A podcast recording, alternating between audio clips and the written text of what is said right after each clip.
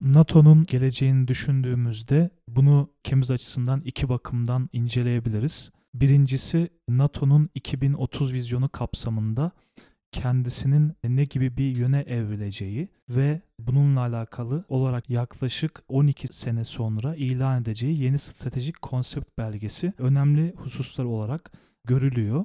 Diğer taraftan NATO kapsamında Türkiye'nin nasıl bir rol oynadığı ve Türkiye'nin ulusal güvenlik endişeleriyle NATO önceliklerinin NATO üyesi diğer devletlerin ulusal güvenlik anlayışlarının e, maksimum düzeyde nasıl bağdaştırılacağıyla alakalı olacaktır ikinci hususta.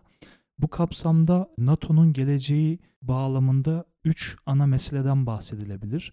Bunlardan birincisi Ukrayna'da sürmekte olan savaş ve Rusya'nın Avrupa güvenlik mimarisindeki yerinin geleceği olacaktır. Bildiğimiz gibi 2010'lu yılların başlarında Rusya aslında Avrupa güvenlik mimarisinde bir partner ülke olarak anılırdı ve gerek Amerikan strateji dokümanlarında gerek NATO belgelerinde Rusyasız bir Avrupa güvenliğinin en iyi anlamda eksik bir mimari olacağı söylenirdi. Keza mesela o dönemlerde çok tartışılan NATO'nun balistik füze mimarisi konusunda da bu çalışmalara Rusya'nın dahil edilmesi amacıyla birçok çalışma yapılmıştı. Tabi bunlar o dönemde başarılı olamamıştı.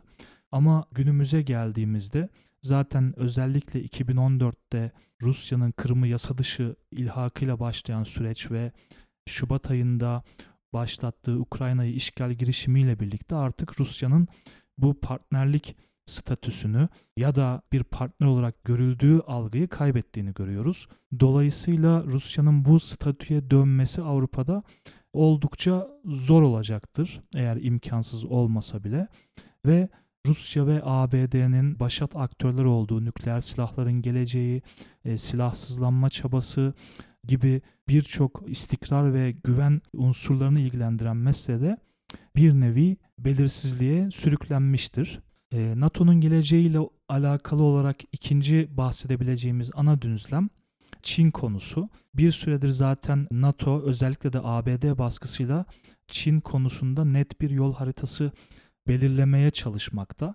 Bu anlamda yeni stratejik konsept belgesinde Çin'e muhtemelen çok daha fazla yer ayrılacaktır ve Çin konusunda daha net tanımlamalar ve izlenebilecek bazı yol haritaları olacaktır denilebilir. Diğer taraftan yine NATO'nun önümüzdeki süreçte üzerinde en çok duracağı başka bir mesele giderek hibritleşen tehditlerle mücadelede özellikle elastikiyet dediğimiz orijinali resilience olan kavrama yapacağı vurgudur. Zira artık e, zaten uzun süredir bahsediliyor. Gerek askeri gerek askeri olmayan tehditlerin nasıl hibrit bir yapıya geldiği ve artık bu konuda sadece silahlı kuvvetlerin değil sivil toplumların da şoklara, çeşitli şoklara karşı dayanıklı olmaları, eğitimli olmaları ve farkındalık kazanmalarının hedeflendiği üzerinde çalışılan ana meselelerden biri. NATO kapsamında Türkiye bağlamını ele aldığımızda yani ikinci düzleme baktığımızda burada da üç ana meselenin varlığından bahsedebiliriz. Bunların birincisi aslında Finlandiya ve İsveç'in de üyelik başvurularıyla gündeme gelen Türkiye'nin terörle mücadelesinde NATO müttefiklerinden bulamadığı destek. Maalesef bunu son yıllarda Suriye'de özellikle Amerika nezdinde çokça yaşadık ve halen daha devam ediyor. Türkiye'nin NATO'daki müttefikleri YPG ile PKK'nın aynı olmadığı, farklı örgütler olduğu yönündeki görüşlerini sürdürüyorlar. Bu konuda Türkiye aslında gerekli kanıtlardan çok daha fazlasını iletmesine rağmen bu pozisyon değişmedi.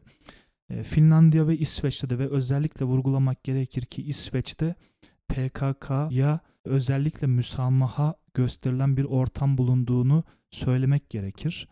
Dolayısıyla NATO'nun 2030 vizyonu girişimi çerçevesindeki önümüzdeki süreçte Türkiye'nin en önceliklerinden biri PKK ile mücadele konusunda yani NATO müttefiklerimizden daha çok destek görebilmek olacaktır. Zaten NATO'nun 2030 girişimiyle ortaya koyduğu amaçlardan bazı temel amaçları amaçlardan birkaçına baktığımızda burada derinleştirilmiş siyasi danışma, koordinasyon ve birlik beraberlik ruhundan bahsedildiğini görüyoruz. Dolayısıyla bu anlamda Türkiye'nin terörle mücadelesinde de batılı müttefiklerimizin birlik, e, beraberlik ve dayanışma göstermesi, daha çok danışma, siyasi danışma ve istihbarat paylaşım mekanizmalarının artırılması ittifakın verimliliği ve etkinliği açısından da faydalı olacaktır. Türkiye kapsamında bahsedeceğimiz ikinci mesele, temel meselelerimizden biri Yunanistan konusu. Malum son aylarda tekrar ilişkiler gerildi ve Miçotakis Mayıs ayında ABD'de kongrede yaptığı konuşmada her ne kadar isim vermediğini söylese de açık bir şekilde Türkiye'yi hedef alarak F-16 uçaklarının satılmaması yönünde bir çağrı yaptı. Bu tabi Yunanistan'ın geleneksel politikasını sürdürdüğü şeklinde yorumlayabiliriz bunu. Şunu da vurgulamak lazım.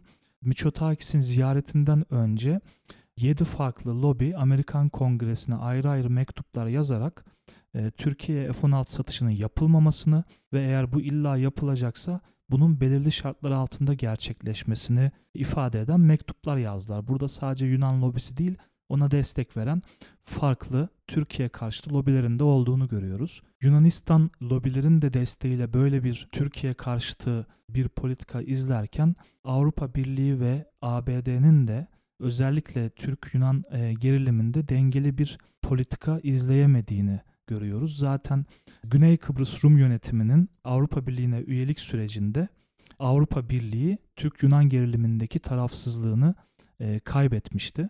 Ancak e, geleneksel olarak baktığımızda ABD dengeli bir Akdeniz politikası yürütürdü.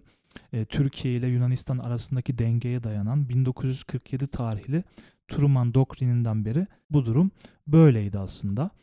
Ama son yıllarda ABD'nin de artık bu dengeli ilişkiyi çok daha fazla Yunanistan lehine şekilde kaydırdığını görüyoruz. Bunda e, Amerikan Kongresi'nin önemli bir rol oynadığı, kongrenin de az önce bahsettiğim gibi Yunanistan lobisi ve destekçisi lobiler tarafında şekillendiği görülmekte. Dolayısıyla Türkiye'nin NATO müttefikliği kapsamında gerek AB üyesi NATO ülkelerden gerekse de ABD'den Yunanistan konusunda daha dengeli bir yaklaşım beklediğini görüyoruz. Bunu belirtebiliriz. Son olarak Türkiye'nin genel dış ve güvenlik politikalarını anlamak için Türkiye'nin artık bu meseleleri stratejik otonomi arayışı içinde ele aldığını, yani daha esnek ve bağımsız politikalar yürütmek istediğini görüyoruz ve bundan kaynaklı olarak da bazı ülkelerde Türkiye'nin artık bir güvenlik sağlayıcı aktör olarak ortaya çıktığını da görebiliriz.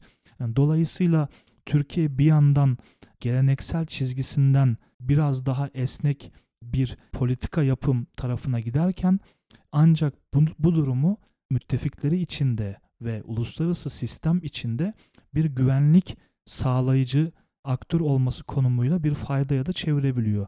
Bunu en net olarak Suriye'deki operasyonlarda, Libya'da Birleşmiş Milletler'in tanıdığı hükümete yapılan destekte ve Azerbaycan'da ve Ukrayna'da rahatlıkla görebiliyoruz.